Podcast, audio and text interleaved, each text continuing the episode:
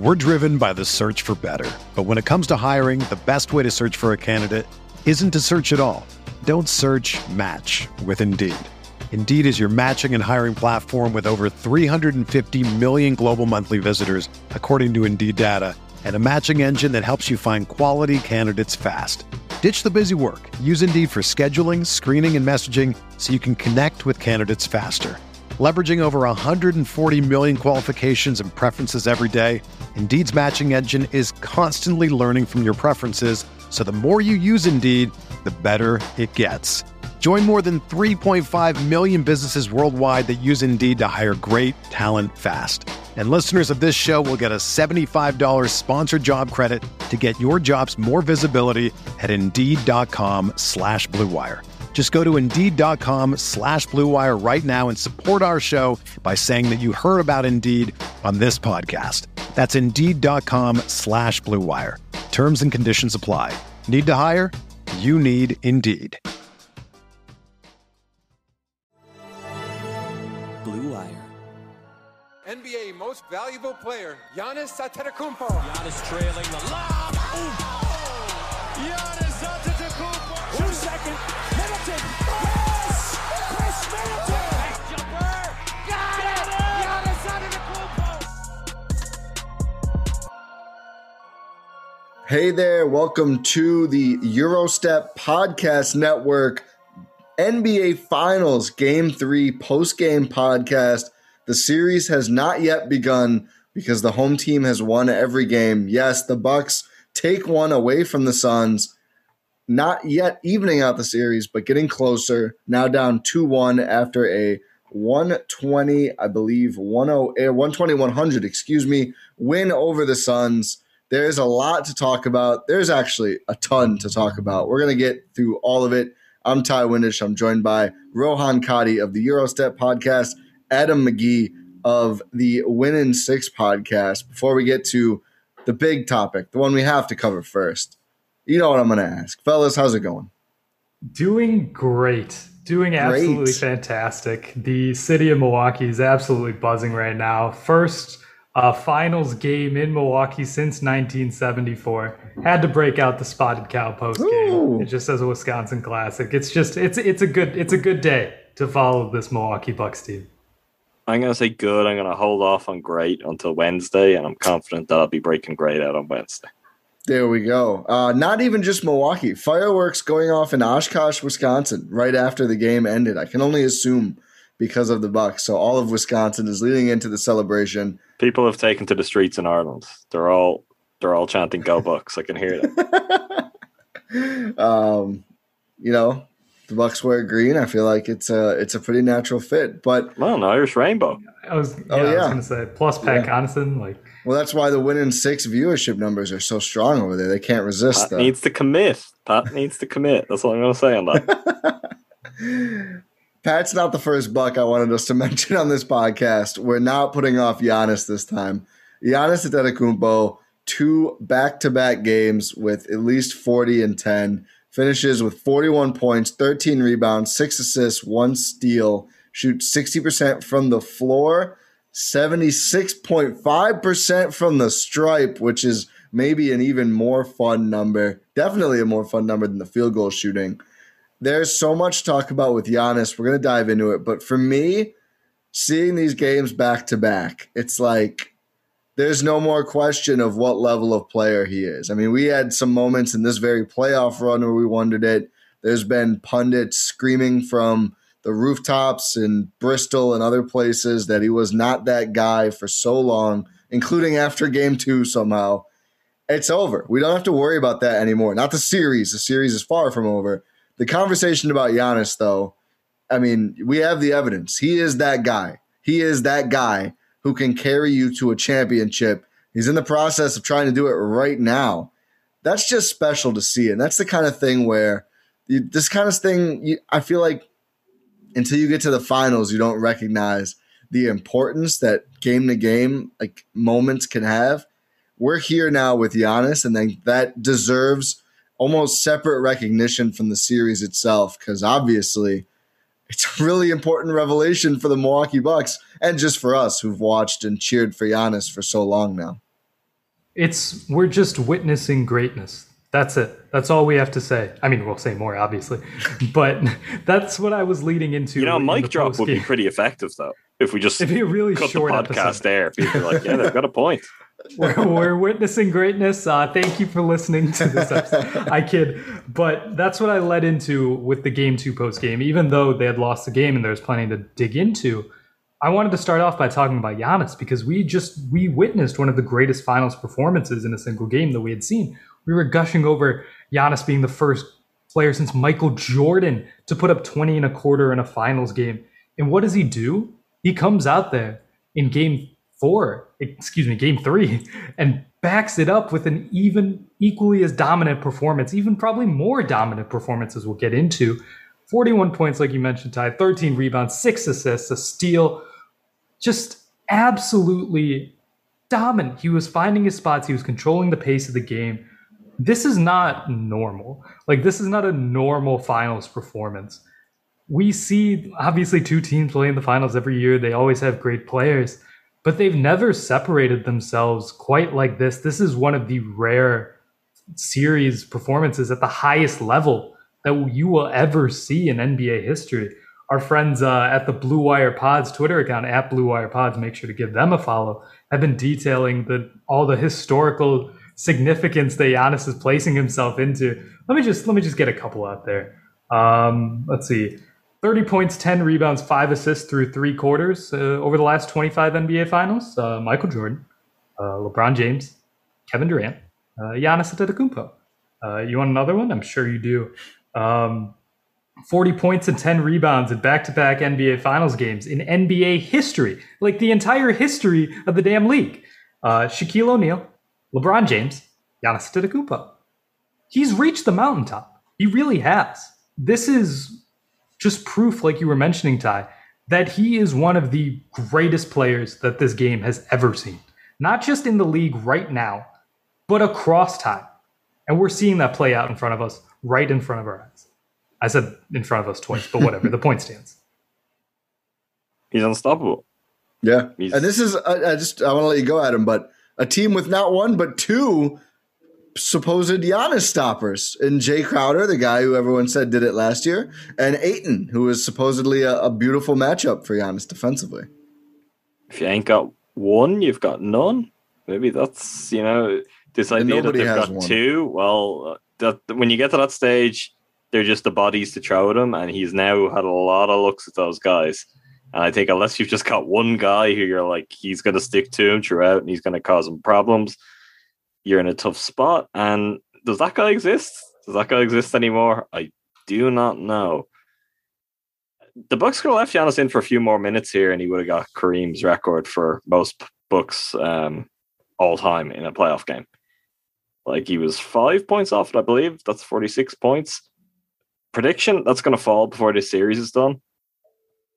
Don't see any issue with it. I think we're looking at 40 plus a night at this point because, as much as a guard driven team, a team with two star guards, makes a tough proposition for the Bucks in terms of matchups. The flip side of that is they have absolutely no way to stop Giannis. They just cannot stop him. And I saw the thing I really wanted to see since the series started, and that's the Andre Ayton in foul trouble. It's like Yep. I, I see no reason why you can't do that or get him close that every every game. And even more importantly, you mightn't have to get him all the way there because we saw how Monty Williams reacted to that, and he didn't just hook him; he left him sitting out for a long time. Even when he took him out, they were down 28 minutes to go in the fourth. He picks up his fifth foul and he takes him out. It's like, leave him in, let him foul out in a minute. What's it matter? Like, you were still trying to win the game. Everyone else wasn't getting hooked at that point. So it's like, maybe leave the guy in. What is he, what are you saving that foul for? So that was an interesting wrinkle. And that comes from Giannis being just so, so aggressive. It's what I really hope to see from him. And all the more impressive because he didn't start that way. He obviously had to come out of the game after three minutes, looked a bit gassed, a little bit unusual, although not something the Bucks fans haven't seen before. Giannis can have those kind of issues early in the game, and he does generally come out of a game pretty quick for his first break before coming back in for longer stints. But with that, and with doing the thing that I'd said on our pregame show, I was hoping he wouldn't do too much of, which is come out passing instead of attacking. Uh, he still just picks it up eventually and scores 41 points in 38 minutes. So it's like, what do you do? What do you say about this guy? It's it's completely and utterly ridiculous. And just there's there's no answers for the Sun, and it must be so demoralizing because the amount of times now where he is just like right there for offensive rebounds or he's just grabbing anything that's kind of loose. It's just, it's like all the 50-50 plays with him around the rim that you're like, oh, against every other player in the NBA, if you're the Suns, some of those are going to go your way. They all just end up with Giannis putting the ball in the hoop. He looks better now than he did yeah. in game two. Like game three, not like just playing better, but I think physically, I thought it, it looked like it was less burdensome for him to do those things in game three. If he's going to continue, I, I had no, I didn't want to have a preconceived notion, right, that he would look better as the series went on because you just don't know. You don't know how the injury is going to affect him. If it continues like this, that's very, very good news for the Bucks. Giannis's consistency this postseason, and it's funny because he got killed for the one legitimately bad game since the start of the Brooklyn series, which was the game two. Since then, the only time he has not had times he has not had at least 30 points and 11 rebounds were a blowout win against the Hawks where he only played 29 minutes, the game he got hurt, and his first game back from injury, the game one of the finals. Every other game he's played, he's had at least 30 and 11. Every single game. Like he rolls out of bed, puts up 30 and 11. In the playoffs, again, the time when supposedly he's not able to play, that's over. It's done. I mean, like, like those, those are his season averages. Like, and it just translates now. That's but, but the thing. The, the, like, think of the conversation we had with Chris on the last pod, right? Like, that's it's it's it's not normal to put up at least your season averages every single yes, game in the playoffs. Exactly. That does that's not happen. Changed. That does that's what's changed. Happen. It's translated. It, he's that's not. He's changed. relentless now. Like he's just like I will not be denied those numbers. That's what you need to be like if you're the best player on a championship team that's Giannis. Like that's we're here. It's freaking beautiful. He just honed his skills that yeah. bit further as well. What had, skills? He, well, yeah. let me tell you, Ron. He had a Euro step in this game, right? Big fans. We love that. He had one um, to just like dance past Mikal Bridges, and it was so tight. Like you know when a, a Giannis Euro step used to be like really kind of loose and wide, and it would be using his length by kind of stretching his arms out. Like and that it, dunk on Serge Ibaka. Yes, exactly like that. And they're the kind of plays that when you get to the playoffs, they actually make it really easy for help to come across because he's making himself a big target. I think with both his spins and his Euro steps, you can see something where it's just a little bit tighter now. He has those moves. He can go to them just a little bit faster in the movement, a little bit tighter to his defender, where it's not so easy for help to come across. And someone like Mikal Bridges, a really, really good defender, is just left to look completely utterly stupid. Like he's not even close to him. He can't get a hand near anything. He's like, wait a minute, he was here one second ago, now he's gone. Oh, the ball has already gone through the rim. Like, I just don't know what anyone can do about that. And then there is like, this wasn't even his best game for this. He was probably better at it in game two but like just those one-legged fadeaways and touch shots around the rim, his comfort in going to those, his aggressiveness in going to them, it's a big deal. Even some of his mid-rangers, he's not relying on any of that. He's not overdoing it, but when he go- needs to go to them, he's stepping in with confidence. Where you actually look at him now, and it's not like, oh, he's terrible at this shot or this isn't the shot. When he steps into those, you're like, well, he's probably going to make it because he's just making most things now. Even he had a tree that kind of went in and out, and it's like, yeah, it came off uh, pretty hard, and that's why it came in and out. But at the same time, it was really close. And now I thought it was going in 100. percent Anything he does in the playoffs, you're like, oh, it's probably going to work out. Which that's a that's a big deal, you know. Uh, that's how you might just win a championship. You guys want to know another fun Giannis stat? I do. Uh, this one was pointed out by the legend OGGZ on Twitter. Uh, found it on the ESPN broadcast. Most points in first three c- career finals games all time. Uh, Giannis is fourth, 103 points. and game one was his first game back from what looked like a catastrophic knee injury. Yeah, I'm actually amazed he's fourth. Do you have the full list? Yes, number one is Rick Barry with 122. Makes Nice. sense. Uh, two is Allen Iverson, 106. Uh, Number three is Willis Reed with 104. And then Giannis with 103. Interesting. Rick Barry, built different. Well, it's just known mostly just for being an asshole. He probably just wouldn't pass. That's not a hot take. Like that's there's a lot of articles about this. Um Giannis is like Did you need to sully Rick Barry's name on this episode in particular? You know, I, twenty just, I was points. just giving win. context for why he has the record. Um You could have made a free throw comment or something. There are other things Rick Barry's known for. barely five months away from turning 27 years old. Giannis Antetokounmpo. I want to talk about the free throws. That's already no. I, I've said the one thing that I that I have one Rick Barry fact I carry around. I already used it. Um, Why do you carry around Rick Barry facts? I, one fact. I don't know. I just think it's interesting that people didn't like him. I'm sorry, I've derailed this. Yeah, I well, team effort. I'm really trying to push through on Giannis stuff here. Uh, I'm already seeing. I, I think since either for the series or since game one, he's taken nearly as many or as many free throws as the Suns, and oh, the whistle and everything else. Listen, they're doing it on purpose. Like if you're watching They're the desperate games, to foul him. yeah, they they are like basically take fouling him half the time, whether it's a shooting foul or not. They're just trying to play the percentages because they know if they don't, it's two points every time. Like th- this is not. We don't have to make this a big discussion. This does not have to be. It's going to be, but it shouldn't be a long topic. I mean, it's it's like Atlanta's take fouls. It's just a silly thing that a team. I mean, not silly, an annoying thing a team is doing to try and grift some sort of a little advantage and the numbers probably work for them. It wasn't great in this game where Giannis shoots very well from the free throw line, but I just think it's silly to bring up those numbers with no context. I mean, Devin Booker is out here kicking out, turning corners like he's Bryn Forbes. Of course, they're not getting as many free throws as Giannis. Like Giannis is being purposefully hacked every single time, and the Bucks are allergic to fouling guys. Like it makes a ton of sense. I don't think that number is going to change a lot, no matter what the Suns say, because as long as that, unless they change what they want to do, because that's what they've been doing. I mean, they're trying hard to hack Giannis and not let him get clean looks around the basket. And what's I just even found another complaint? good yeah, yeah. Go on, you've got another stat. Go on, let's I've hear it. got another fun Giannis stat. this one's from StatMuse. This one just made me laugh.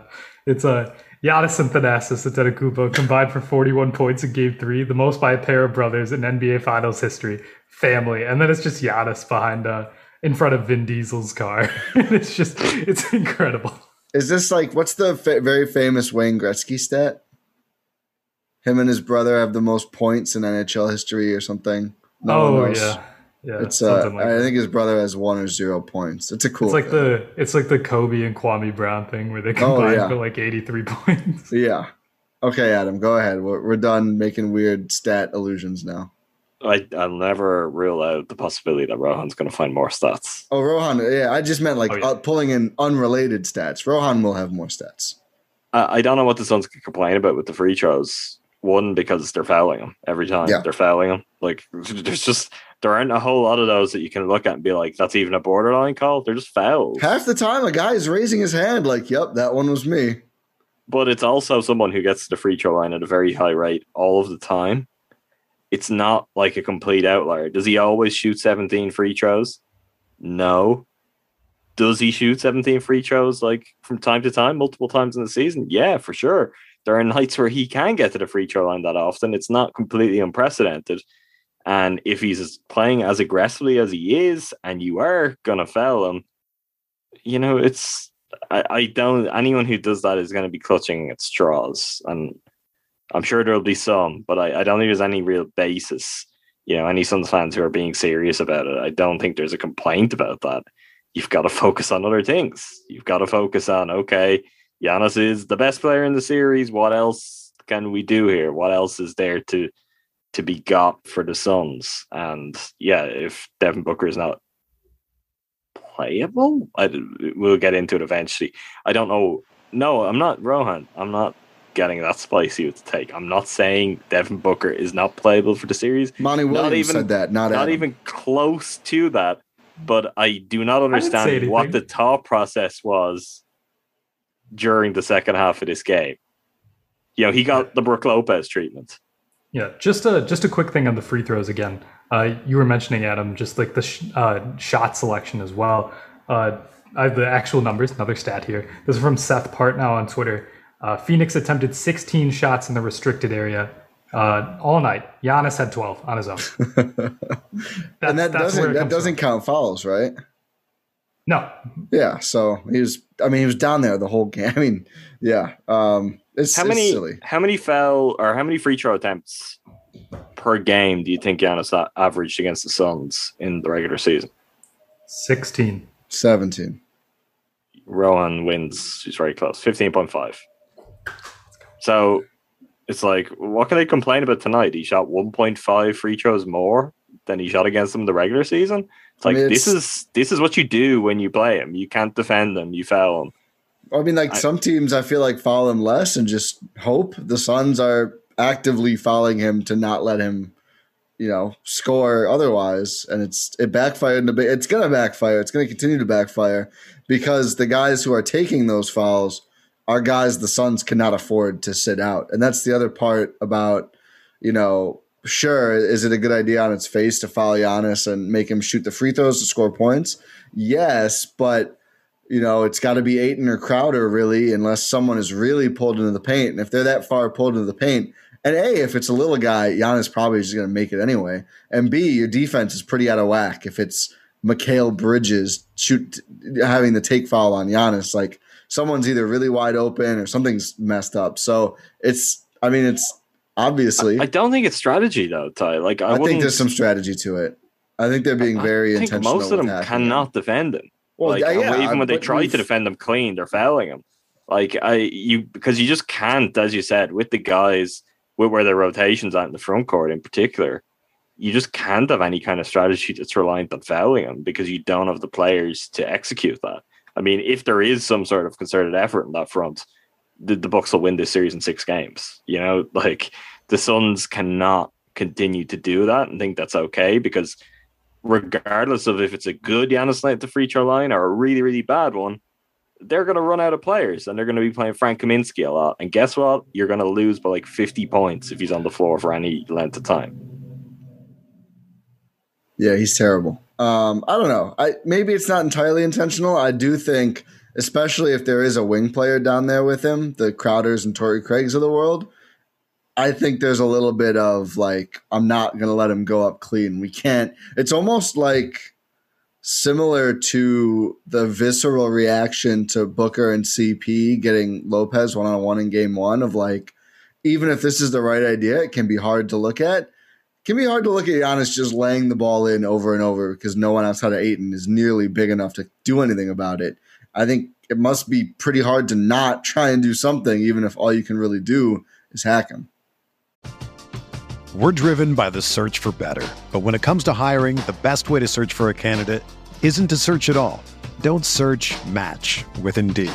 Indeed is your matching and hiring platform with over 350 million global monthly visitors, according to Indeed data, and a matching engine that helps you find quality candidates fast. Ditch the busy work. Use Indeed for scheduling, screening, and messaging so you can connect with candidates faster. Leveraging over 140 million qualifications and preferences every day, Indeed's matching engine is constantly learning from your preferences, so the more you use Indeed, the better it gets. Join more than 3.5 million businesses worldwide that use Indeed to hire great talent fast. And listeners of this show will get a $75 sponsored job credit to get your jobs more visibility at Indeed.com slash BlueWire. Just go to Indeed.com slash BlueWire right now and support our show by saying that you heard about Indeed on this podcast. That's Indeed.com slash BlueWire. Terms and conditions apply. Need to hire? You need Indeed. Another day is here, and you're ready for it. What to wear? Check. Breakfast, lunch, and dinner? Check. Planning for what's next and how to save for it? That's where Bank of America can help. For your financial to-dos, Bank of America has experts ready to help get you closer to your goals. Get started at one of our local financial centers or 24-7 in our mobile banking app. Find a location near you at bankofamerica.com slash talk to us. What would you like the power to do? Mobile banking requires downloading the app and is only available for select devices. Message and data rates may apply. Bank of America and a member FDIC. it just it plays against what the Suns want to do, right? We talked in the series preview with the timeline guys. We've talked during this series. One of the things that the Suns really do well, we even talked at the beginning beginning of this episode, like you mentioned, Adam. One of the things the Suns like to do is even if Ayton is in foul trouble, like you were talking about, Ty, they can go big while going small, which is what you said earlier, Adam. It just it's not big enough, realistically. They they have one big guy, like you just said, Ty. They have one big guy, and even though one of Phoenix's strengths is oh, even if Ayton's not on the floor, we can still destroy you. We can play multiple styles. We can play big. We can play small. If you go away from Ayton, you're playing into the hands of the opposing team's best lineups, best strategies, and best player. It's just we've we've seen this being untenable throughout this series, and it just came rearing its head for the Suns this game. It's funny how the Hawks was supposed to be the series where it was just like the Hawks are too small, and the Hawks were too small. They did a much much better job. Now they they have more depth. I think that's a key key detail. They have more depth, particularly in the front court, but they found ways to survive. That the Suns are just not showing any evidence they have or will find. Like Jae Crowder, uh, your your point is right, Ty. Where it's like Jae Crowder and Jae Crowder's got to take some fouls. Like I think Ayton is the the player that would hurt the most by being in foul trouble, but they also couldn't afford games where Jae Crowder's in foul trouble and, and doesn't play a whole lot. Same would apply for Mikal Bridges. Like those three guys, what they have behind them is such a colossal drop off. Colossal. Cam Johnson is the only exception I like from a Suns perspective that well, they didn't do it quite enough, to be honest, that Monty Williams pulled Frank Kaminsky for the stretch where they did find some success and he put Cam Johnson out there. They they went ultra small. They got away with that because the Bucks weren't quick enough to punish them. But I still think that's their best chance of surviving. And that's one where, you know, if Bud gets his head straight and figures out some really simple things in regard to what's there for them, you know, the food being left on the table in this series, even that's not going to work. Like the Suns just are in a no win spot. If there's any kind of foul trouble, any kind of foul trouble on either Crowder, Bridges, or Ayton. Crowder's the only reason this wasn't more of an embarrassing game. The also, non Crowder Suns shot three for 24 from deep. Jae Crowder, six of seven. That is Bucks like. That's really super Bucks like except they never have the Crowder guy who's six for seven. That's just the Bucks team is the second one. Um, I, I don't shoot nine of thirty-one last game. I think so. I don't understand yeah. how Jae Crowder is six of seven from deep. All of his shots were threes. He plays thirty-three minutes. The Suns lose those minutes by eleven. That's just brutal to get the outlier because you know the everyone knew there was going to be one or two of these Jae Crowder games, and that's that's why he averages 34% or whatever the hell from deep. It's like six for seven and then one for four a bunch of times. To not even just lose, but lose his minutes by double digits in the game where you get the obscene, and they weren't like it wasn't a typical Bucks like oh he's wide open in the corner every time like he was getting step backs. It was obscene. I mean, he was like dribbling, letting a guy fly past him. Damn it, did the Trae Young shoulder shrug. I was like, no way, and just nailing shots. I was like, all right, it's the Jae Crowder game, I guess to get smoked in his minutes in that game is pretty tough for the Suns, who I thought honestly I was like a Bucks pessimist for most of at least the life. first half. Yes. Most of at least the first half. And I thought they had an avenue to in the third quarter before it got out of hand for them, really get back in and maybe take control. But I mean, Booker having the game he did had, and then Ayton getting in foul trouble and Monty Williams going away from playing him, I thought really enabled the Bucks, even though Bud trotted out the Teague Portis Pat threesome twice, including in the third quarter, the pivotal third quarter. But thankfully, it came against like Frank Kaminsky, Torrey Craig campaign. It's like, oh well, okay. If those guys are out there, I still wouldn't like to see the Bucks capitalize more on those minutes. But at least you're not going to bleed points pay, playing three bench guys. If the Suns are also trotting out some of these like kind of it, it just inexplicable groups. Jeff Teague was a plus nine. Yeah. Jeff Teague always ends up being a plus something. He's good yeah, at that. Ty, you were mentioning Jae Crowder getting demolished or like the team getting demolished in Jae Crowder's minutes, that's because he's a negative on the defensive end now. And that's not through any fault of his own, realistically. I don't know if he's a negative. He's not a positive. I'll say that. Is that not just because he's against Giannis? Yeah, I Yeah. was gonna. Well, I mean, Like I think he's as positive as it gets for the Suns. But that's still not a positive. Well, it is in comparison to what will happen if someone else ends up having to like take an eight minute stretch Trevor against Ariza. Uh, it's a it's a relative positive. It's not an actual positive. I yeah, he's close. I think that's that's being a little harsh on him. Like I don't think he's ever been the NBA's best defender, just in kind of in a vacuum when you look no, at what like he is. you, we saw but he's a last very good he's a very good Giannis defender, and that means absolutely nothing now. But It's He's not it's hampering PJ Giannis from scoring. it's PJ Tucker against LeBron when he was on the Raptors. PJ That's where against we're Durant. at. Also, that. Yeah, that too. That's giving Jae Crowder a lot of credit. Yeah, and this. Ah, I don't know. I think relative to how most players hold up Don't don't, don't take it don't take it relatively. I think I think that is giving him too much credit against Durant. you Durant. gotta take it relatively. I mean, PJ is the same. No, I think PJ gave Durant more problems than Tucker is giving Giannis. Then Crowder is giving giving Giannis. Giannis. Oh, yeah, sorry. Crowder is giving Giannis.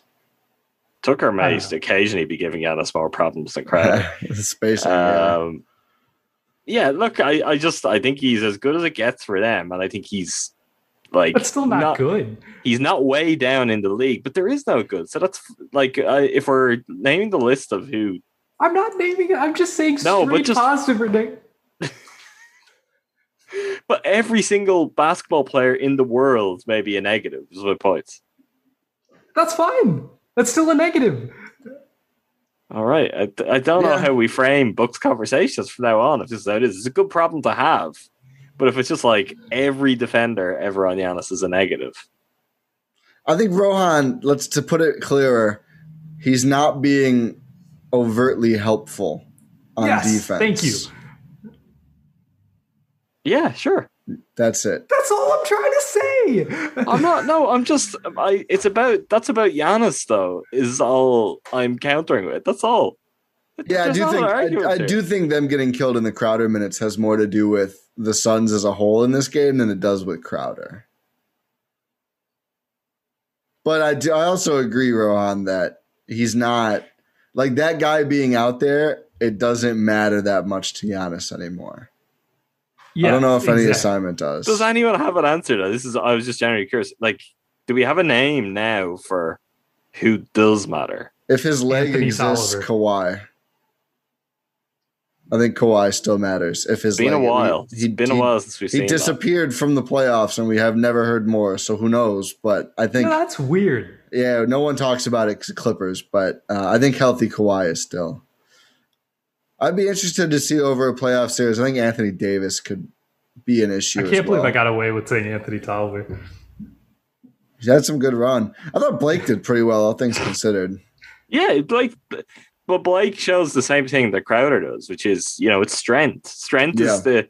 It's like you can't. It used hope- to be enough, but it's no longer enough. exactly. Well, it's because Giannis is stronger than everyone, but Yeah, it's just you can't rely on that alone. But you need a really, really kind of strong base to have any chance of competing, and Crowder's got that. I want to talk about the Jrue game. Jrue Holiday coming through at home. There's again this this still Role I was- players at home. Yep, I was still a bit of a Bucks pessimist in the third quarter. I thought, and we're gonna get into the Lopez thing. I thought not, I thought not playing Lopez and rolling with Portis for extended stretches was a dangerous playing with fire decision. Especially, I think in that quarter it was Lopez. Maybe that was second quarter, not third. I don't know, but there were times when like no Lopez, no Giannis, or just no Lopez for extended stretches, and Jrue just goes ballistic and just starts burying three after three after three. Ends up shooting five for 10 from deep on the hole, 21 points, nine assists, five rebounds, one steal, one block. Hard to argue defensively, maybe as good considering Book was his primary cover. Devin Booker held to three of 14 shooting in this game, gets to the foul line five times and inexplicably just doesn't play again after some point in the third quarter for reasons. I don't know if we've had any quotes on that from Monty Williams yet, but I think it's a DNP bad. I, I that, if it is, that's credit to Jrue Holiday. So brought it on both ends. We saw the performance Sorry, we wanted that's, to that's see. disrespectful. I take that back. Yeah, He's- be very Devin Booker is careful. very good. Be very careful. I This is take why that I was cautious later as well. I don't want to say anything that I'll come to regret. but the Jrue game. He he showed up. It was here. It was not sustainable. I'm a little worried about all the threes, but I do think he wasn't taking 10 until he got hot. I I am going to choose to think that at least. And the way he was shooting, it was hard to argue with his shot selection. Let me walk you through a stretch here in the third quarter when the uh, Suns were starting to get closer in this game. So uh, the Suns had cut it to six points on a Cam Johnson cut off a Chris Paul layup with six and a half minutes left in the third quarter. Jrue comes back, hits a three, nine point game. Suns cut it down to four again off a Cam Johnson three, who was also going ballistic. Jrue Holiday step back three. And then the Suns again try to cut it back to six. Jrue Holiday three.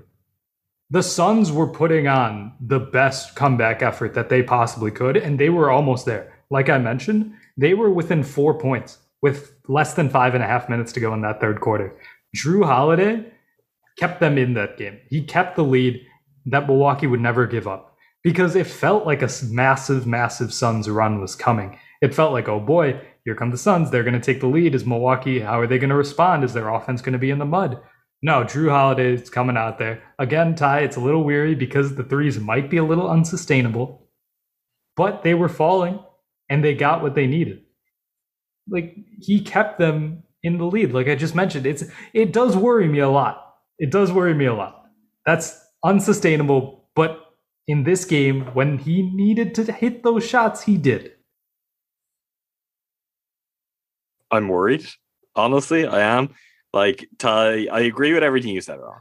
That's that stretch in particular where he came up and he made those shots is crucial to the Bucks coming with a win.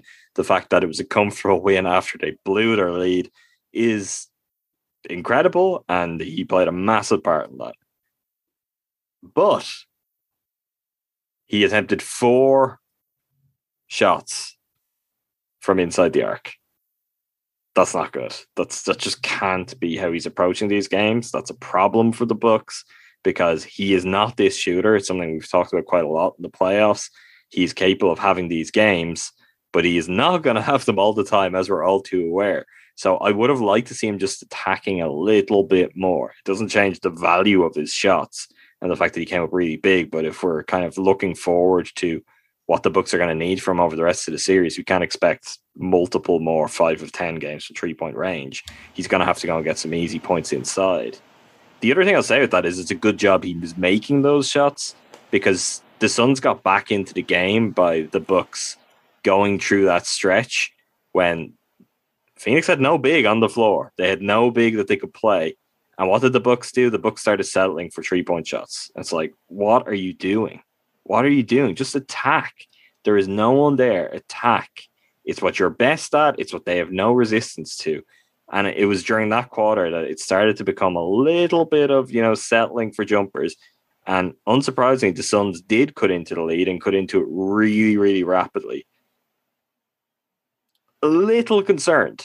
Like all credit to him. It's not taking anything away from just how good he was to get the Bucks there. But going forward, I guess we'll just go with, you know, if it's a night where he doesn't have those three pointers, he's going to attack. But that's kind of going against some of the better judgment based on what we've seen from game one and game two. It may just be like home game, here he is. Like I I did make the joke, you know, role player at home, but you can look up and down the Bucks box score and you can see some evidence of it. You can see Bobby Portis being like playable in this game and having an impact. This was always going to be a spot for him. It's at home with everyone chanting his name.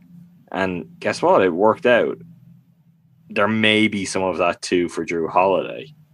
And that's just going to be crucial.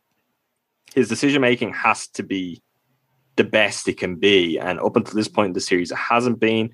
Hopefully, his confidence just soars because of this shooting. Yes, that's but it doesn't. It doesn't mean he just settles for shots. Don't just get confident in your jump shot. Get confident overall. Exactly. I have a stat on his cover, uh, Devin Booker, who you guys are hesitant to slander. I'm not even slandering, but it is worth noting this is the 10th game this postseason where Booker shot 42% or worse from the field. That's 52% of his games in this playoff run is 10 of 19 games he's been that. The Suns are now 5 and 5 when Booker is worse than 42% from the field. They're That's 9 and pretty 0. They're 9 and 0 when he's better from than 42% from the field. This is also now that this is the second game against the Bucks. He's been below that mark. The only series he didn't have at least two games below that mark was Denver, who had literally no guards left on the roster. So I think The kind of the Austin Rivers slander will not be tolerated. Ty. would have loved to have him. Oh well. Um, I do think that's kind of a key to this series, though, is like you need to take advantage when Book is out because it seems like the Suns just roll when he's on. So going through something right now. I mean, that was weird to see him just not play. Like, it, I don't think that's good for the Suns in this series. Like, I don't think that helps a guy get out of something. Like, rather just have him out there and maybe he gets hot and it probably doesn't swing the game, but it might help more in game four than Something to take into game four. all these all these videos of him sitting on the bench watching. But you know, Jrue needs to continue to continue to do work there. It's very positive for the Bucks that two out of the three games Booker's been below that forty two percent mark from the field. Suns are toss up games for them when they're in that range. When he's on fire, they're just not they've not lost so far. And maybe the Bucks could change that. All these sample sizes are very small, but it is just interesting to see that you know he's been teams have held him in check a little bit. It hasn't always killed the Suns. They're they're good. They have other things, but it is doable. And I think if Jrue can continue to do that more often than not, it's gonna pave the way to the Bucks winning the series. Something big on that is that Khris defended Chris Paul a lot more tonight. Did so very well. Great contests. Chris Paul was making just absolutely insane shots. It's like Kevin Durant flashbacks in terms of shot making. Yeah, It's like uh, I just I look forward to hopefully as NBA champions with the next time the Bucks can be in a playoff series with like normal human beings again instead of these kind of players. It's just it's insane because as much as you could be like, oh, you know, you get to this point in the playoffs, these are the guys you face. No, not really, not always. Like there's only so many of these, even among the best players in the NBA. And what Chris Paul and Kevin Durant could do is, is a completely different level. But Khris really held his own against Chris Paul. And that's what allowed Jrue to take more minutes on Devin Booker and to send Devin Booker to the bench. It would be a very big deal. I just I don't see how that's going to continue. Whatever thought experiment Monty Williams was running with there, like they can't do it ever again. Like it's he's going to play no matter how bad. I think he he should is. try it So, more. I, maybe I, it I was don't CP disagree, too. Ty, but I just Give CP his rest. He's old. Come on. Do you know what the what what what I think is really interesting with Paul and what I think the Bucks can use to their advantage as long as it holds up is I think they're more comfortable navigating actions with him now, knowing he's just not going to shoot many threes. He has shot or made zero threes in seven different games this postseason. He was one of four tonight, and that's games he's played. He missed two games. I'm not counting those. Seven times he made zero threes. He's made more than two in the playoffs three times. Two He's of them just- against the it's Bucks. not his Two of them When against the Bucks. But yeah, he's, he's, not. in the playoffs. It's he's and he's operating in the pick and roll. He's not a pull up three point shooter. That's just not what he most does. I would say most of his threes have been catch and shoot. Like he's off ball and Booker and the Bucks help one pass away. They need to just never do that. Like always make the guy Booker or CP make them hit a pull up three. Booker's gonna hit some because he's just a streaky shooter, but percentage wise, neither of them are going to kill you on pull up threes over the course of a series. Not like they will on catch and shoot. And if you know, hey, we're gonna make CP shoot threes. We know he doesn't really want to do this. He'd much rather pound the air out of the ball for 15 seconds and then do whatever he does. I do think it makes it a little bit easier to play defense, knowing like there's just less you have to worry about. Like the thing about Durant is it's like anything. He'll do anything. He'll do whatever he wants to do, but It's going any, over versus under a screen, and that's what Milwaukee's figured out. They have figured out that they can go under Chris Paul screens, especially high actions, and they can just recover because he's not going to beat you with quickness. they can just recover because it's a straight line for them, and a straight line is, you know, the quickest uh, distance between two points. Chris Paul is going to want to snake around, and if you can just get a straight line lateral movement, we saw that a lot with Jrue Holiday in game two, and even with Khris Middleton in this game. If you just dart under the screen and meet him at his point on the other side, nothing was accomplished on the offensive end with that screen. And that's sort of taken away a lot of actions in the pick and roll with Chris Paul. But given he is making shots at a ridiculous rate, it's just it's it's incredible. That uh, that little step back he had on Giannis, where he tried to have dribble moves and he didn't really u- lose Giannis, but Giannis recovered, had a great contest, and Chris Paul, all six feet of Chris Paul, just fades away, It hits an insanely beautiful shot over him. Can't do much about that. There's not much defense you can play on that. And Giannis tried his absolute best, but there's just some shots you can't really defend. But in terms of actual pull-up mid-range shooting, the Bucks have done a masterful job of navigating these pick and rolls better, especially since they sort of went away from switching one through five and sort of switching one through four and letting uh, whoever it is, whether it's Portis or Brook, drop, whoever it's at times that they don't want to switch, they're just going under the screens. And that's just a subtle adjustment that was there and they made, and it's paid dividends. You know what else takes away Chris Paul pick and roll actions? Getting Ayton in foul trouble. Yeah. Like Yeah, this the- is this is a big deal, and this is something that I don't know should have been obvious to me and everyone at the start of the series, but for obvious reasons, really clicked in this game. If you can nullify one of those guys, and I know which one is easier to nullify, you're gonna kind of take the two of them away because if Chris Paul has a great game, DeAndre Ayton is likely gonna have a great game. Vice versa. You know, it's that's something where if you take that away, particularly with just the lack of bigs on this Phoenix roster, Chris Paul doesn't have a dance partner. And it, gets a lot more difficult for him, particularly at his size, with that reluctance. He doesn't want to have to be relying on three pointers. He doesn't have to be shooting that all the time. Like, if you can take the impact Ayton has away from this, you're also really going to hurt what Chris Paul is doing. And that is just massive. That's a way where it's like if you could repeatedly attack Ayton and make it difficult for Ayton, and you don't, you won't always get him in foul trouble. So make it difficult and wear on him is really all I could say. He's playing a lot of minutes. He obviously didn't tonight, but he has up until this point in the series. Make him feel those minutes and see if you could take anything away from the pick and roll with him and Chris Paul. You're not just you know limiting what Ayton is doing to hurt you, but you're doing that with Chris Paul as well, and that's just such a big deal that that particular combination they're so closely tied with how they both want to play that if the Bucks can do anything to disrupt that, as they did tonight, you see what happens. Like that's you can get a, a blowout win without even playing a perfect game. And that is a really big thing for the Bucks. This game was far from perfect. They won by 20 points. I know uh, it, it definitely was something that didn't click for me for this game until this game. Um, for Ayton being in foul trouble, I know Mike and Sam on our uh, preview pod with the guys over at the timeline. They were they were like, if Ayton's is in foul trouble, that's the avenue for Milwaukee to really really get a stranglehold on this series and win this series. And I was like, okay, yeah, sure, that makes sense. But Adam, you bring up a great point. It takes Chris Paul out of the equation as well. We saw that in full force tonight because who who else is going to run those pick and rolls with him? Like we saw Frank Kaminsky. The funny Run thing is, CP had Frank the Tank shooting three for five from the field in pretty scant minutes. But the issue Because is they were trapping those. the issue is it's not as effective. He can still score some, but with running with CP, the issue is really on the other end, where Ayton is a very good defender. They can't play Kaminsky enough to keep doing it. And when they go small, like if you want to run pick and rolls with Torrey Craig, by all means, good luck. Let go and let God if if that's the the strategy. Oh, and remember on our uh, our pregame show on YouTube, one of the listeners suggested that you should play 48 minutes tonight, and I, I was against the idea. I didn't think this was optimal for the Bucks.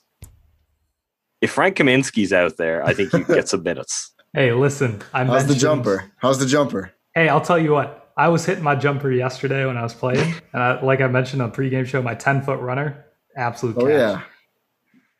Sounds Jeff So, I yeah, I was better than Je- Jeff Teague couldn't hit a layup to save his life. My goodness. Not, not his be- not his best game. Not a good Jeff Teague game. The But anti Teague game. Again, he kind of survived, which is just his thing. He's very Bucks like. He's I guess morphing into the Bucks. You just can't kill Jeff Teague. He's just he's there. He's finding a way to contribute to a team in the finals. His minutes aren't completely terrible, even though his individual play can be terrible in those minutes. I don't know how it works. I Is think he it's pulling a trick on all of us? I'm cool with whatever is happening that's helping him to help the Bucks to a win, though. I think a lot of it is he doesn't really get picked on like some of the other bad Bucks defenders. Like I feel like he just holds up defensively. It's kind of like He's guard- competitive. It's the guard version of Pat to me, Mm-hmm. and where it's like, is he great? No. Good is almost a stretch, but like, Definitely a stretch. yeah, on just def- just strictly defensively, but like doing enough to where you're not bleeding points in terms of like or thinking about like you know Forbes something of that nature. Um, yeah, I don't know. It's interesting. He's as long as I mean, I'm worried we're going to get a bad Teague plus minus game at some point. Hopefully, we run out of Teague minutes before we get there, but I don't think that's going to happen by game four. I want to talk about Khris before we get to the big Brook Lopez discussion. thought Khris had an interesting game. I thought he started out very well. I hate that he ended with 14 shots in this game. Uh, 18 points for Khris, seven rebounds, six assists. I think part of it was, you know, Jrue and Giannis did so much scoring in the third. I think Khris kind of just let his foot off the gas. But, you know, we talked about after game three or game two, like he just needs to be more aggressive than that. I still think he needs to be a lot more aggressive than he was in this game. I mean, he had three points in the second half. Yeah, it's not great. I mean, again, they won comfortably. I think that does change it. I think Khris is one of the more willing players to just take a step back when things are going well and not But even in that third quarter, but things yes, he sort of should do more. a little Huh? bit. He's just not touching the ball enough. Is Yeah. honestly what I'd say. Like it's it's not even about what is he. He just wasn't getting enough touches. Where it's like get yourself involved, make some passes, make some plays. You can do it. Because there were certainly times where players that were not Giannis or Jrue were you know trying to do some stuff. We were just talking Jeff Teague. That Jeff Teague. Um, Bobby Portis combo that ended up in a turnover where Giannis and Khris were on the other side of the floor is just like all time That was one of the greatest Bucks moments in history. Just the absolute greatest in terms of pure entertainment value. Because my goodness, they tried, they saw that Bobby Portis was being denied by Torrey Craig. They were like, no, no, no, no, no, no. We are not swinging this ball to the weak side where Giannis Antetokounmpo and Khris Middleton are. No, we are getting that ball back to the strong side, and we are throwing that entry pass to Bobby Portis. a couple of heat check moments though. Bobby had one earlier as well. Remember Bobby decided to put the ball on the floor and was like, "Oh, I'm gonna be Giannis here." It's just like, no, just keep doing what you're doing. Just keep tidying up, and you know, they'll drop off some passes, and you just go up and dunk it, kind of thing. But yeah, there's a Here's couple of here's the heat stat to crystallize the point you're making, Adam. In Ah, 30 crystallize. Ah, there we go. Uh, in 32 combined minutes, Portis and Teague attempted 15 shots. In 41 minutes, Khris Middleton attempted 14 shots. That's terrible. That's objectively terrible. And it wasn't like you were just saying, it wasn't like those were all, you know, the good players opened up looks for those guys and they shot. Those guys were just like going out there and saying, hey, it's Jeff Teague slash Bobby Portis time, sometimes jointly it's got to be Khris Middleton time more often. That's like one of the more probably the second most worrying trend wise thing about this. But hopefully, it just is going to lead us to even more positive variance, Khris, for the rest of the series. Thanasis Antetokounmpo had 14% as many shots as Khris Middleton in 5% of his minutes. Just to put that out there. That is incredible. Oh, TA. A lot of TA minutes, but only because of garbage time. A um, lot. He's one of the had realest out there. that's a lot for him. That's like eight times his normal minute allowance. I know. We count his minutes in seconds. They should have Yeah. another column on the box score, it just says seconds. They only use it for Thanasis. Um, Forbes only plays four minutes and 13 seconds. I think we're finally seeing the no more Forbes that we've been play. asking for. When he missed the wide open corner three catch and shoot, I was like, all right, pal, if you're not making that one, then what is the You're point? not that guy, pal. You're not The straight guy. on one though is kind of his shot, and, it, And that was like that, strong too. arms to the extreme. So it's just He's like pressing. He's definitely pressing. I mean, I get free it. agent I get potentially, it. or I get maybe it. not. This guy has lost so much money. in Yeah. I feel bad. He's a player option, right? Yeah. Yeah, I think Just I know like what's going everyone to else on happen the with that. I don't know. Hey, I mean, know. he'll be helpful the next regular season. Mm. That's a problem for another day. Yeah, yeah, yeah. Um, all right, let's talk about let's do the Brook Lopez thing. Yeah. 20, so 21 minutes for Brook in this game. Ro- Go ahead, Rohan. No, it's just I feel like I might be uh I don't know, people might not agree with what I want to say here, but I'm not entirely mad at it in stretches, in stretches. So when the Suns went ultra small and put Cam Johnson in when DeAndre Ayton was in foul trouble, I think it's okay to not play Brook Lopez in that in that situation. It's it's Adam, you're giving me a, a, a rough face here, but We're gonna fight. no, it's. I understand. I under right. Like I understand that he sh- probably should play, but I also see the like why there's a route to not playing him because you could see that the Suns were actively trying to just get as much space on offense as possible, and that's what allowed Jae Crowder to hit those weird, wild step back, sidestep threes. Is because every single inch that the Bucks collapsed they took advantage of. And if the Suns are hot from three, or if Jae Crowder is hot from three in that stretch, even if the Bucks, uh, who could not figure out his zone defense with like five small guys out there for some reason, even if Brooke Lopez was out there, I don't think they're getting him the ball in that instance. Like they weren't getting Giannis the ball in that instance. So I don't know if you're going to get like a positive offensive contribution, even though you theoretically should. I don't know if they would have gotten it because even if he's out there, who's to say that they would have made the right decision in those instances? I, I think that's fair because they weren't making the right decision when he was out there tonight. Anyway, he was he was spending way too much time out on the perimeter, and you're like, just get him inside. Look at the players he's playing against. Get him inside. And when he did get inside, particularly earlier in the game, you're like, oh look, look how easy this is. Look how quickly good things happen when he's in there. My counter to that stretch is I think it was the first play back in the game. The Suns were still small, and it's like he comes up with a big block because right away they're like, oh yeah, we, we've just had kind of basically the freedom of the court. We have the freedom to shoot trees, with the freedom to go to the rim. The Bucks are just giving everything up, and also importantly in that stretch where the Suns found life, that Cam Johnson did he have two? No, he only had one offensive rebound, but I remember one pretty egregious one in that spell where it's like, okay, the Bucks have no one out there. I think Bobby was out there at the time either. Although there was a spell in the first half where Bobby was out there and Giannis was still at the five, and Giannis was still the guy under the rim in terms of rebounding position. I was like, get Bobby over there. Bobby was like guarding Torrey Craig. Do you remember this spell? That's like the Bucks Yeah. weren't getting rebounds. Bud, like, Bud's been stashing Lopez and Portis on Craig a lot. Gotta get Bobby if he's out there, and particularly if Brook isn't. Like the Bucks have struggled with their rebounding in those lineups. Get Bobby closer to the rim. Get Bobby crashing the boards. He's gonna bring the energy, so you might as well channel it in that way. I just think there's so many, like we talked about the margins.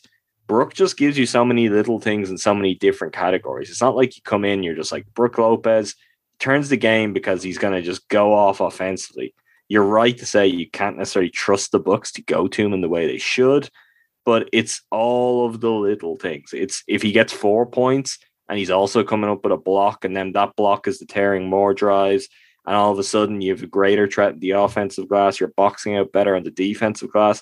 It just makes you a better team. It just completely changes the complexion of your minutes.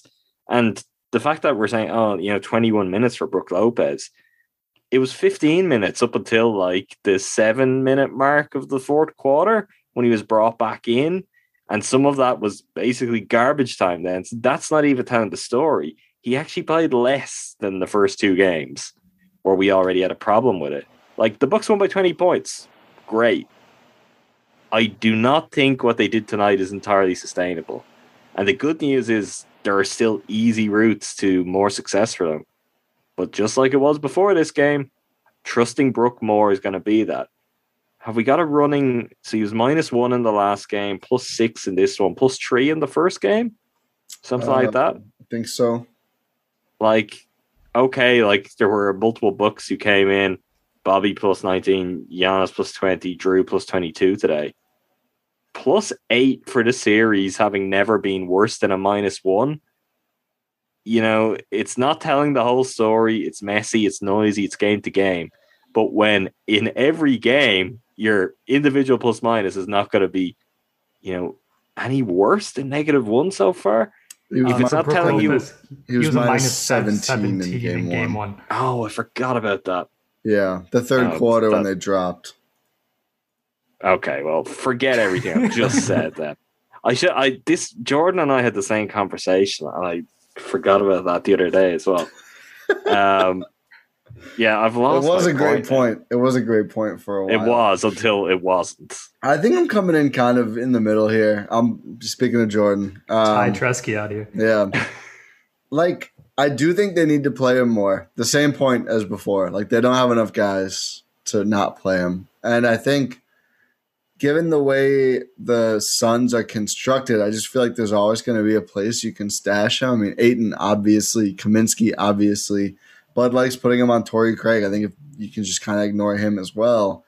And he's just good they have tapped into some stuff with the switching and it has ground down the Suns offense a bit. And I think a lot of that is and I think this can apply when Lopez is out there too, but this the Bucks are just like refusing to let Phoenix get the matchups they want on that end and that's that's everything, right? Like they're making Phoenix namely Booker and CP like okay, you're to beat Middleton or Tucker or Jrue if you're to do something. Like we're not to let you, you know, get Bobby whenever you want, get Brook whenever you want. And again, I think they can do some of that stuff with those guys on too better, but it's a little hard to argue with results. And I do think Bobby's plus minus is in this game. I'm sure people will use it. They were really good with him on the floor. Wasn't necessarily his best game. And every time he traps, I'm still fearful of like all the shots that it opens up. They trap they, a ton when he's out there too. They're just not trusting him in either of their yeah. their kind of base schemes at this point. Well, yeah, I mean, again, it's that's the way. If you do that, then it pretty much guarantees you're not going to have him one on one against those guys, right? Like trap until you make sure the other the more capable defender is out there and then basically run back to the paint and then let whoever's in there swing out to the shooter. Honestly, I don't hate it that much as a strategy though, just because again, you're gonna make the Mikal Bridgeses of the world and Crowders beat you, and you know I think it's the bridge eye. Sure, um, Crowder. And again, both of those guys have had great games. Bridges kind of did beat them in game two, but if you're frustrating the two best guys in the process, it might be worth it. I think there's more room for Bobby than we thought, but I think there also has to be more room for Lopez than we've seen. Now, I, I I'm gonna dig my heels in on Bobby. I think there's plenty of room for Bobby in home games. And overall, for anyone getting too carried away, I'd say, well, let's just wait and see what happens when they go back to Phoenix. And we don't know yet. We've got to see how game four plays out. There is just the kind of not insignificant matter of, you know, is this just a once off game or have the Bucks found something where they're going to be able to break this open and build up a lead and kind of run away from the Suns? Like it, when that kind of thing happens, Bobby is perfect because he's just going to add fuel to the fire. He's going to bring more momentum. And when a game opens up, one when you can get out and transition, like the absolutely beautiful, like one of the best Bucks, fast breaks, not just ending in some sort of incredible Giannis dunk, just in terms of absolutely silky smooth. Like that's they just didn't have avenues to do that in game one and two. And you get there in this game, and yeah, if that's happening, it's a Bobby Portis game. There's room for him in the game. It's dicey with his with his defense, though. You're right on the trapping. You can kind of live with it until you can't, but it's you entirely possible. That's the thing. Well, if you had, say, if it was, you mentioned Bridges, but if Mikal Bridges was like having a three of five three point shooting night tonight, and you've got Crowder out there as well, suddenly that becomes a problem Yeah. because you're you're playing to the open trees. I don't even think that was always the case in previous games this series when when that happened in game two, most notably. But if you're having Bobby out there kind of pretty reliably for extended minutes, you're doing that. I think the more you're leaning into that, the more the Suns are going to lean into exposing that and figure that out. Like you can't show Chris Paul a guy who's going to trap him over and over again and expect that not to be picked apart. Honestly, by next game, like I, would like to see Bobby put a couple of games He picked it first. apart this game. He did pick it apart this game. That's true. Like I'm very happy that the Bucks got a positive contribution from him because they need all they can get. But it does still feel like the home games are going to be his spot in this series. And you know what? That's perfect. If Bobby Portis can help the Bucks win three home games, they might win a championship. But it's more generally, it's tough. And honestly, I don't think Bud trusts either Bobby or Brook. And that's my bigger concern when you see some of the rebounding. It's the stretches where it's without both of those guys because so much of the regular season, even a game like this where you've got Bobby playing well, you know, Bobby's not a center. He's not really a center. So you could go to what's like a small ball lineup, have him out there and still have some size, still have some rebounding. Going away from that is is different. It's different for the Bucks. It's putting something that Bucks fans have wanted for years, which is Giannis kind of at the five where you hope you can weaponize him. But we're seeing some deficiencies and rebounding is kind of chief among those. I do think if Giannis continues to look more spry as we go, those lineups they're still going to not clearly not be as good at rebounding. I do think if he's got a little more bounce, if Pat's assuming Pat's also out there, Tucker, and it's the big honestly the swing factor and the rebounding of the I mean outside of Giannis, who's the first one, if he's going to box out and go for boards, it changes a lot. But like Khris playing like he's six eight, which we've seen at times in these playoffs, they're not all that small when they go Giannis at No. the five, right? Like N- not at all. and the, and the guys who are little are very strong and great rebounders.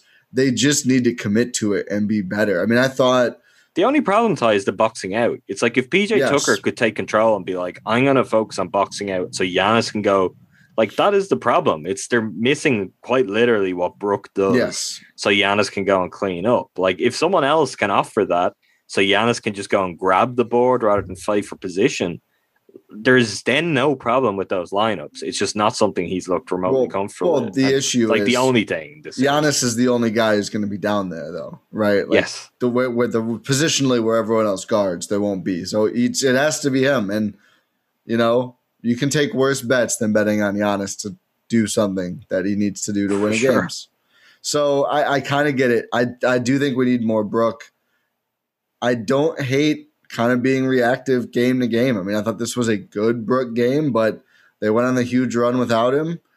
You know, you unnecessarily insert him in, maybe it doesn't go all that well. So but I, I am with you, Adam, in that 21 minutes and 15 real minutes for Lopez feels too little, just with how good he's been and how much he's proved. But it's going to be interesting. Game four, I feel like, is going to be fascinating for a lot of reasons.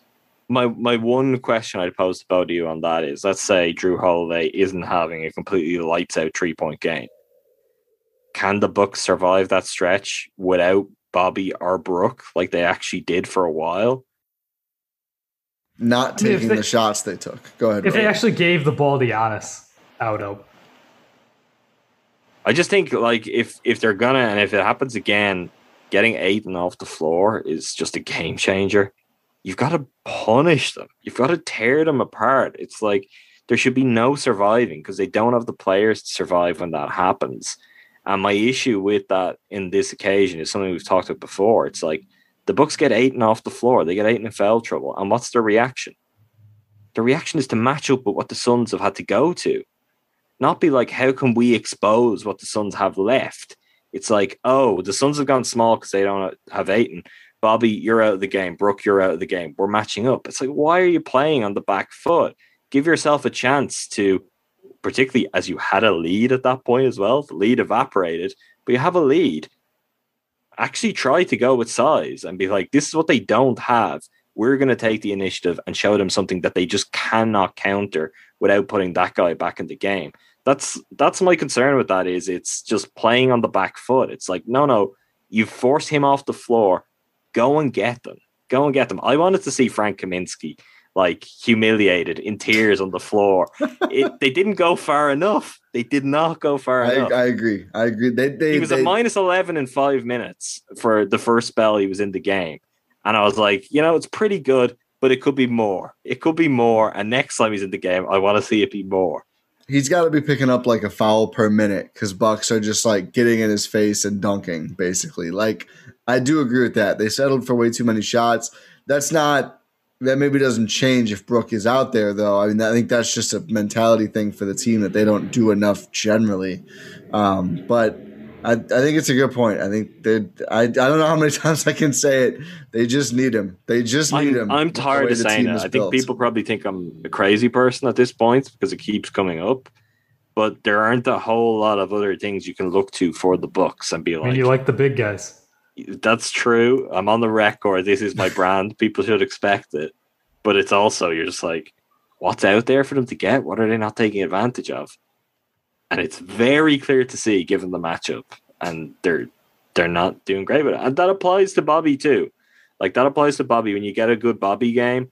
I think there were parts of you know his size that they didn't take full advantage of, that they didn't lean into when the Suns were most vulnerable. They decided to play the Suns at their own game, which is crazy, absolutely crazy. Those guys are off the floor, and you're like, yeah, how about we play Chris Paul, like kind of on his terms? Oh, they're going with Cam Johnson. Let's go small so that they can get away with Cam Johnson as a five. Yeah, like that. Just that's not acceptable. The Bucks are not a good team when it comes to hunting mismatches when you don't have to hunt it, when it's right there in front of you, you've got to take advantage. One thing I want to get to in terms of actual size, I don't want this to get overlooked. This was, aside from getting dunked into oblivion, this was a great PJ Tucker game. Mm-hmm. It was a really oh good my game. He, God, did he get dunked into oblivion? Yeah, he really did. I really thought that was a charge. Live, I, I thought it was a charge. I, I, I did live. It would have been a charge for Giannis. I, I think the other angle. I think the other angle, you could see he was still moving as Cam went up. I think he might have just been yes, yeah. So he's slightly kind of gone under him, but it's super close. And uh, I was Rowan glad. is right. They're the kind of calls that you know 50-50 calls. I'll be curious to see how they go. It's it's actually just strange to see the 50-50 call go against the home team. Not complaining if it stays that way, you know, across the course of the series. And it was a phenomenal play and a great highlight. And it, it would have been, you know, not great if they'd just been like, no, actually, that's a charge. He was just there in time. I thought it was good for basketball that it was a block. For sure.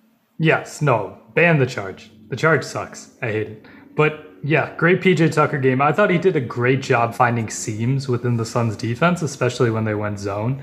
And just in general, like he was actually moving off ball and getting into lanes and getting dump off passes. Like that was a, that was a weird thing to see for PJ Tucker instead of just plopping his butt in the corner and like not doing anything else. It was it was good to see. I thought he had some nice plays. He actually hit a three. Like he, he made an impact, and I thought it shouldn't go overlooked.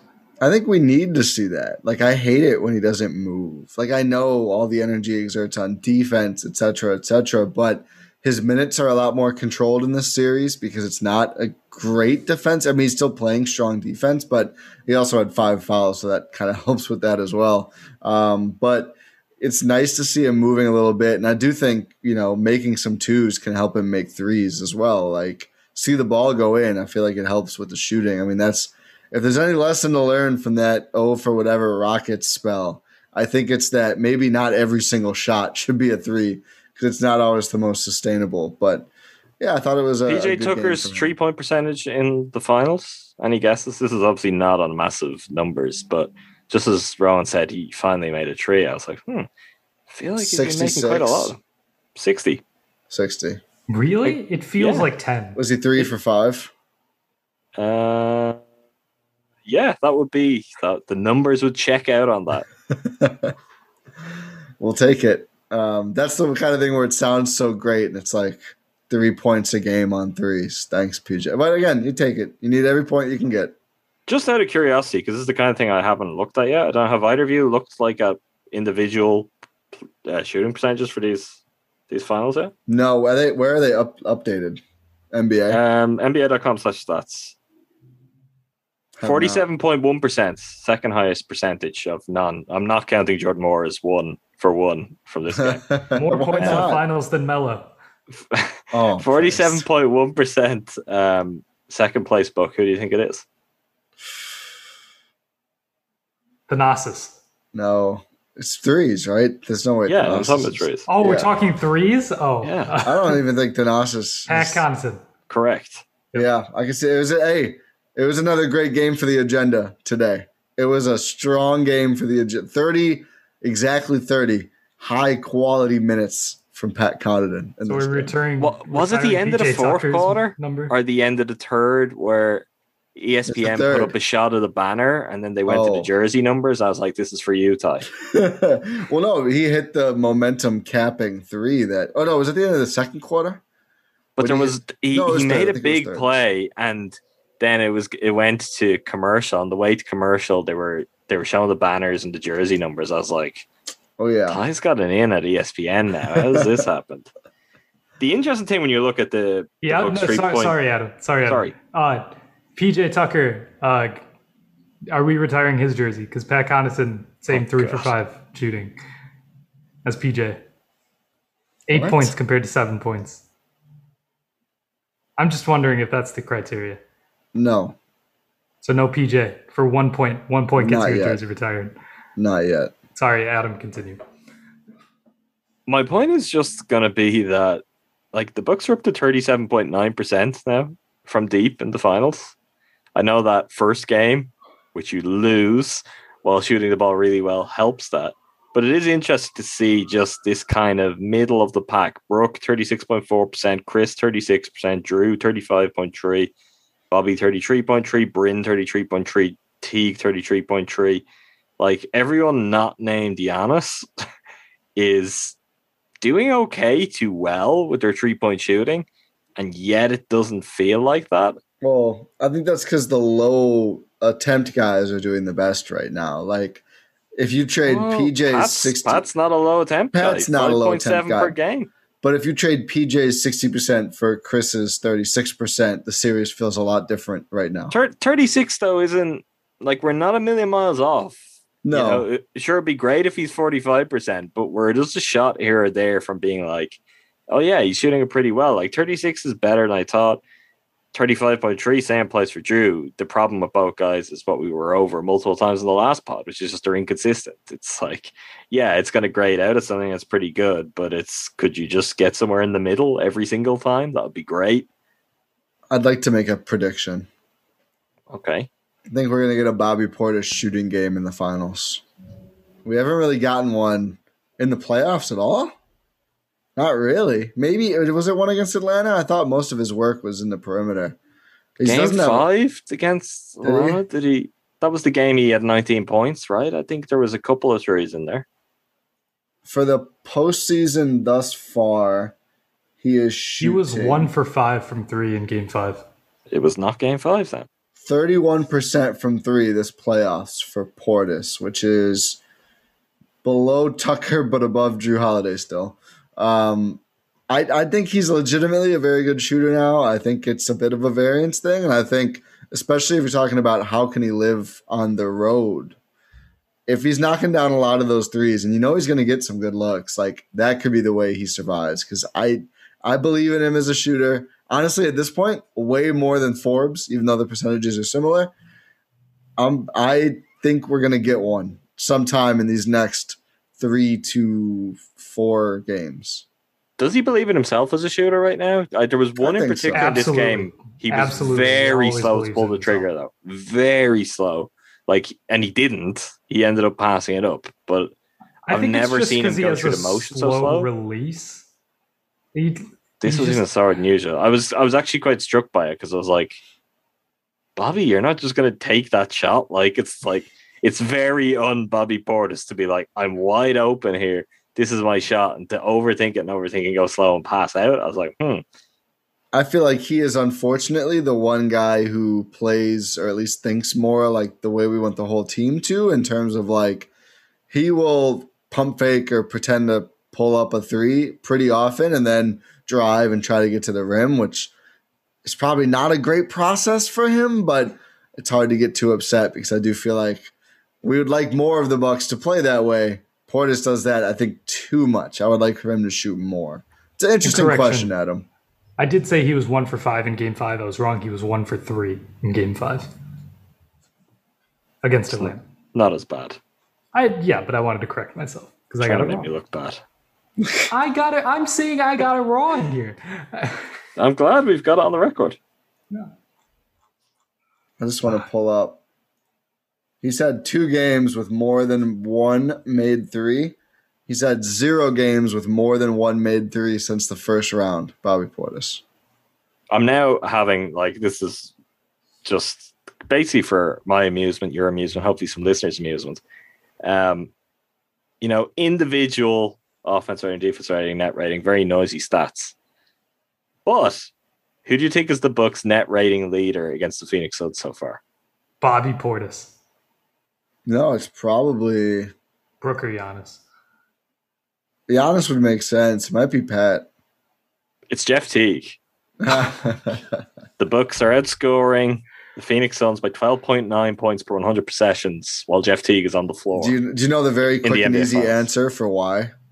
Phoenix's bench has been awful, and Teague Yeah. only plays against Phoenix's bench. tonight, Like tonight was a really good example of that. Cam Payne was supposed to be like this this whole thing. I know he got hurt at one point and he hasn't been the same, but like those the bench plus minus for the Suns has been terrible in every game. And it's really like, you know, I Bud is gonna continue at least for I think the next Like couple Abdul games. Nader's getting minutes. This bench isn't good. I like It's not good. What, Mo- Monty You know what- Williams you know what we is should right up talk there about? with Bud in terms of playing these guys. Like that's it makes it a lot more playable and survivable. Ty, for Bud. he, he's actually worse because the starters just don't play minutes. Like, if Bucks fans were, were supporting that team, there would be mutiny. There would have been mutiny quite some time ago.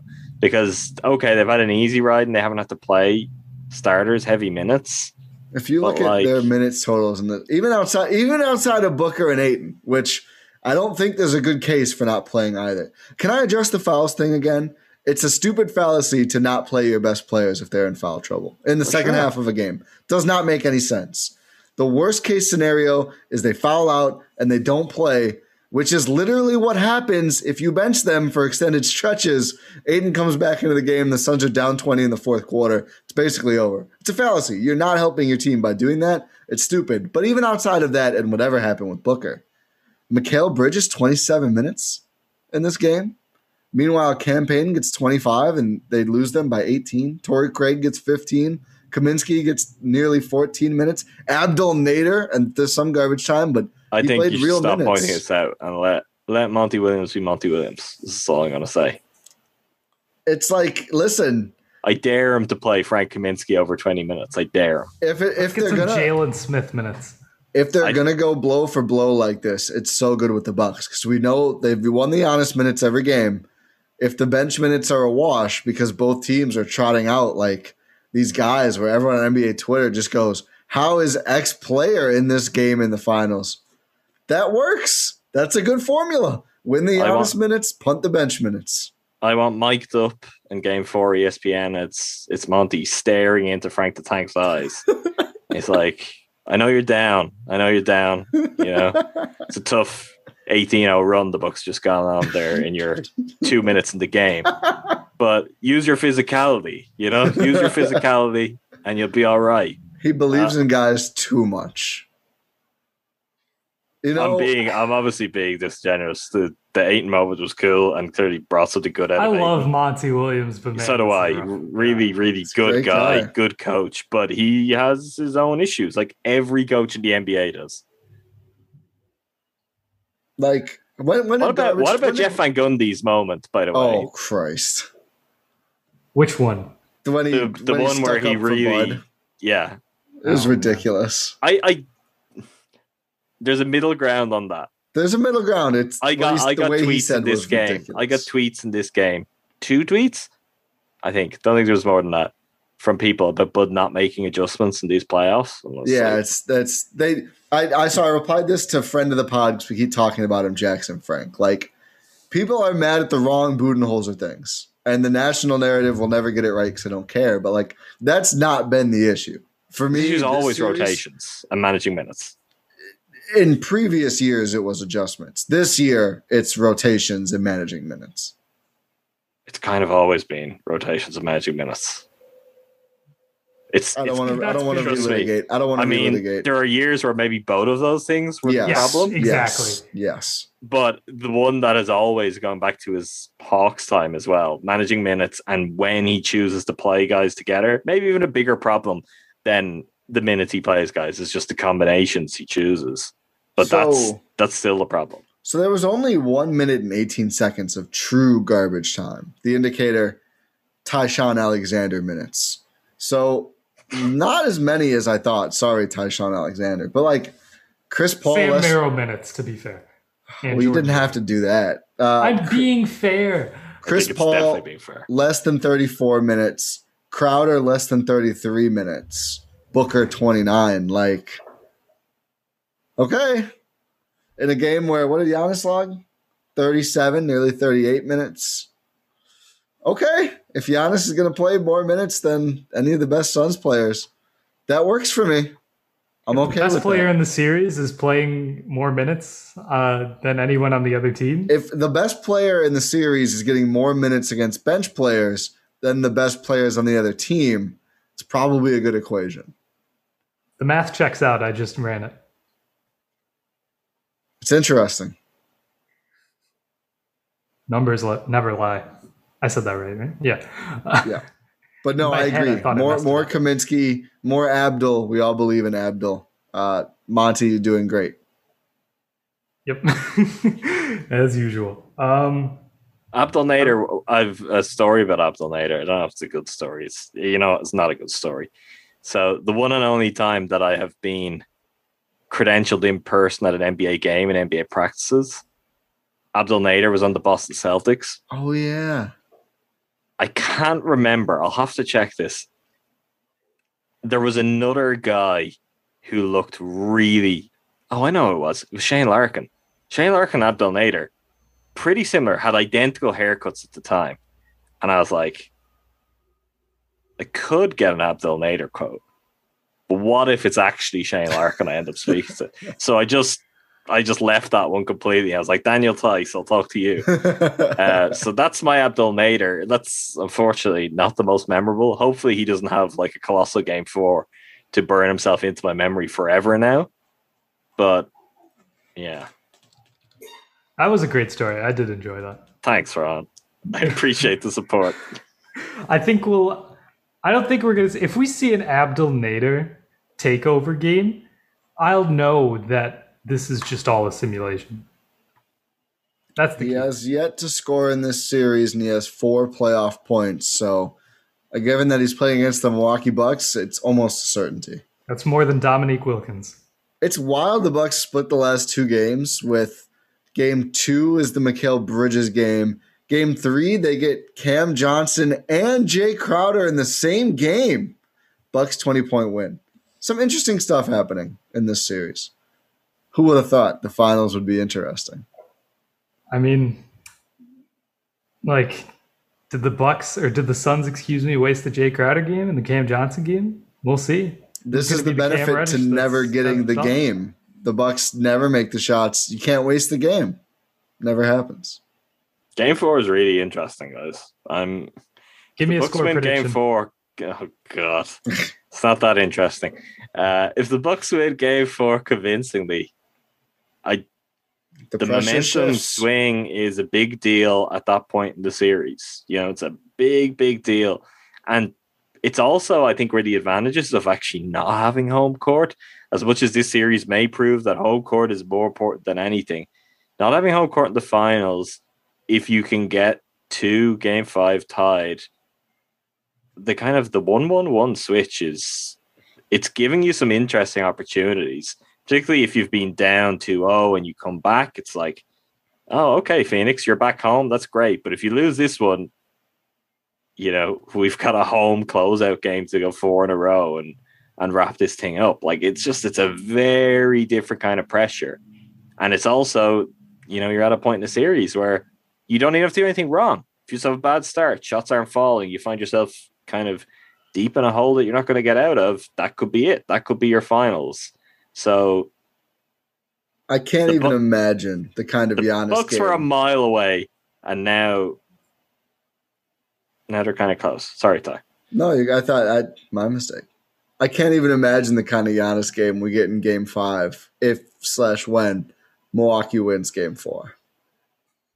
I mean, we is a lot of it. Give me a score prediction, guys. uh, 119, 107. Milwaukee.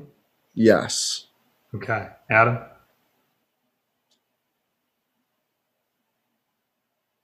I don't even know where to start with this. What's Uh, a number? I think the Bucks will win. Okay, that's a solid start. I'm gonna go Bucks 124, Suns 96. Ooh, Wow. We're getting some spice Kind up of in a here. kind of a blowout there. Yeah. Kind of. It is a blowout. It's That's a pretty big blowout. Yeah. and I honestly, based on what I saw tonight, I could see that repeating. I don't. It doesn't necessarily mean like that's how the series is from now on in. They can all go wrong too, though. The Bucks, the Bucks, of course, can all go wrong. It's the Bucks, but they do need to not just fall in some traps. Jrue Holiday has to not rely purely on his jumper because chances are that won't be there like it was. Khris, one thing we didn't mention about Khris is Khris actually had some success. The couple of times he did drive, he finally got to the free throw line. Yeah. Do some more of that. Again, you've mentioned him being six eight in other contexts, basically, but he's got size against a lot of the guys he'll be driving against on the Suns too. Don't be afraid to do that, particularly when they're just fouling on contests. Like they're just not doing a good job of contesting shots without fouling.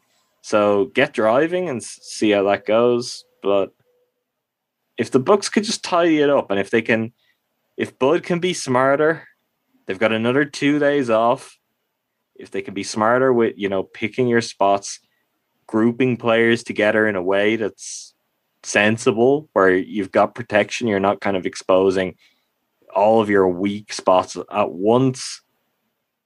Yeah, I think the Bucks could win in a really big way and be in the dream position going back to Phoenix. The fascinating thing I'm going to watch is how much does Devin Booker play in the next game? I don't like this tie. This is thing dangerous. interests me. The, hey, I, I'm not making this a thing. Devin the Booker's going to score 60 points now. Fine. Let's see him do it. In a way, L- let's not. Let's I not. think I think say. it's a fat. I mean, he scored seventy some in a loss before, so it might be just fine. But different. I just I think it's you just center it. Uh, you just make a weird conversation very possible when you just glue a guy like that to the bench in the midst of a bad game. I mean, I'll be curious to see how the narrative kicks up. Like, Yeah. Because we all know if roles were reversed and that was not just Giannis, if that was Khris or Jrue, the noise around that That's why I'm doing insane. my part. I well, I, I admire your own belief in your own power and influence, and Ty, I'm gonna encourage you to press on with that and see just how far you could take this thing. I searched. I was like, you know, it'd be good for us to talk about Devin Booker. Uh, there must be some quotes. Monty Williams must have been asked about it. So I was like, search Devin Booker on Twitter, expecting the first thing to show up must be that. Nope, nothing there. So Ty, the world needs you. The world needs you to pick up this cause and draw attention to it. That's true. That's true, Ty. You're leading the campaign here. Uh, just as a trickling post game quote, I think this is just inspirational. Bobby Portis saying he came to Milwaukee so he can be the best Bobby Portis he can be. That's just Aw. inspirational right there. That's awesome. It's adorable. Love you, Bobby. Love you, Bobby. Hey, Rohan, you're making a score prediction. You're not getting out of. Oh no, this. I was going to. I have it. It's it's 113, 103 Milwaukee. Okay. And they're go Milwaukee's gonna do that. We're going six of 28 from three. I feel like that was implied in all of our answers, based on what we've seen thus far. I rather implied than just coming out and saying it though. Hey, they're going to get a win. It's going to be a grind out win. And that's what this Milwaukee team is. They claim to be dogs. They've shown it in the past. They showed it this game. They can be dogs. And you know what? This is a series. This is absolutely a series again. It's not over. It's not a 3 0 deficit. And I think that's a great place to wrap up this post game episode here on the Eurostep Podcast Network. If you did enjoy the show, make sure you leave a five star rating on Apple. Ty Windish, do you have a five star rating, for us to read out? I do. I do. Oh. We got a we got a lengthy one. We got a good one. There's a couple new ones now. We're we're we're fueled for a little bit. We need more, as Rohan said. Apple Podcast five star review uh, from B Koto ninety seven. He says Bucks in six, no spaces exclamation point. Mm-mm.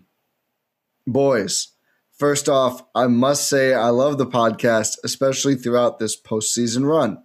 My only regret is I didn't listen to you guys earlier. Actually, subscribed during the net series. Many people did. Thank you. Welcome. Uh, and has been part of my morning routine ever since. Ty, your work is impeccable, and I appreciate all the time you spend working and analyzing this team. You've been my Bucks Twitter account go follow since day one. Rohan, you're the diamond in the rough on this podcast. Frankly, I didn't know you existed until I started listening. but after listening, once your humor and character, I'm laughing knowing what's coming. I've read ahead. I know what's coming, and I'm still laughing at that line. I feel like I've got off lightly. Immediately got my respect and earned the follow on Twitter. I enjoy your sarcastic comment from time to time, and your facial expressions on video always make great memes when Ty got something outlandish to say. Adam McGee, my man, I love your goofy accent, and we need to get you to Milwaukee for a game soon succinct. Jordan, keep up the work, man. Your analysis and knowledge of the game is always something I look forward to and learn something from. Lastly, thank you guys for all your work to produce daily content for us listeners to enjoy. Y'all are amazing. Bucks in six. Let's go, Bucks. That's amazing. That's an incredible review, and that's honestly incredible. Uh, I, I, wish I, I, wish we had a synonym instead of goofy. I feel like goofy is kind of negative. No, it's just like I know, do too. But this, I'll forgive out. the second. The second out. part, uh, we need to get you to Milwaukee for yeah, games. Yeah. I'm going to choose to focus on yeah. that part of it, um, and also the part where uh, B B Kodo 97 had never heard of Rohan before listening to the podcast. hey, you know what? I'll take that as a compliment. I will take that as a compliment because they didn't know I existed. Listen to the podcast, they're like, "Oh, this guy's awesome." Like that's that's a good that's a compliment. I, I love the I brutally honest that. reviews. Like I'm no, it's not great. kidding. Like I feel like I learned so much. I don't I know. I'm suspicious what... though, Ty, of Ty. Your work is impeccable, and I appreciate all the time you spent working on analyzing this team. Uh, do we know this isn't you? No, uh, no comment. No, we comment. don't know it's not you. exactly, no comment. We need to do some no, digging, Ron. We need to start verifying these reviews independently. Yeah. No, that is that is a great review. Shout out for leaving that review. Thank you it's for inc- leaving the review. Yes, that is incredible. Uh, all jokes aside, we really do appreciate uh, the support. It's incredible to see. It makes it makes us feel better. It makes us feel better up, about producing this content, so we can deliver the best content possible here on the Eurostep Podcast Network. Make sure you are subscribed on your podcast platform of choice. Adam, what do you have to say? I'm just telling you not to forget YouTube again. I was I was going to. Adam's I was just big making YouTube sure. Guy. Adam, I'm the guy. I'm I'm trying to remember this because no one else. In six. I, I start the episodes because I'll forget it otherwise. I'm like, people need to know we're on YouTube. Yes, we are on YouTube. Uh, Eurostep Podcast Network on YouTube. That's where we're doing our pre-game shows live, uh, usually around half an hour before the scheduled game time and uh, we've been do- we've been doing those for the last uh, three games of the series now, and it's been fantastic. Uh, it's just uh, it's been it's been an incredible ride, and we hope to bring more content to you on the YouTube channel. Once again, that's Eurostep Podcast Network on YouTube. Um, yeah, like we mentioned earlier, make sure you leave a five star review on Apple. And make sure you're subscribed on both YouTube and your podcast platform of choice. Check out all of the content across the Blue Wire Podcast Network. Go Bucks, everyone! And we will talk to you next time.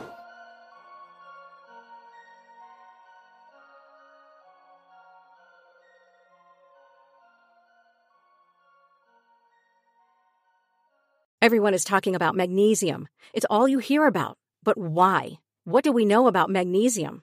Well, magnesium is the number one mineral that 75% of Americans are deficient in. If you are a woman over 35, magnesium will help you rediscover balance, energy, and vitality. Magnesium supports more than 300 enzymatic reactions in your body, including those involved in hormonal balance. From functional medicine doctors to mental well being and female hormone experts, we all know that magnesium is the one mineral to improve all aspects of well being and health. But which one?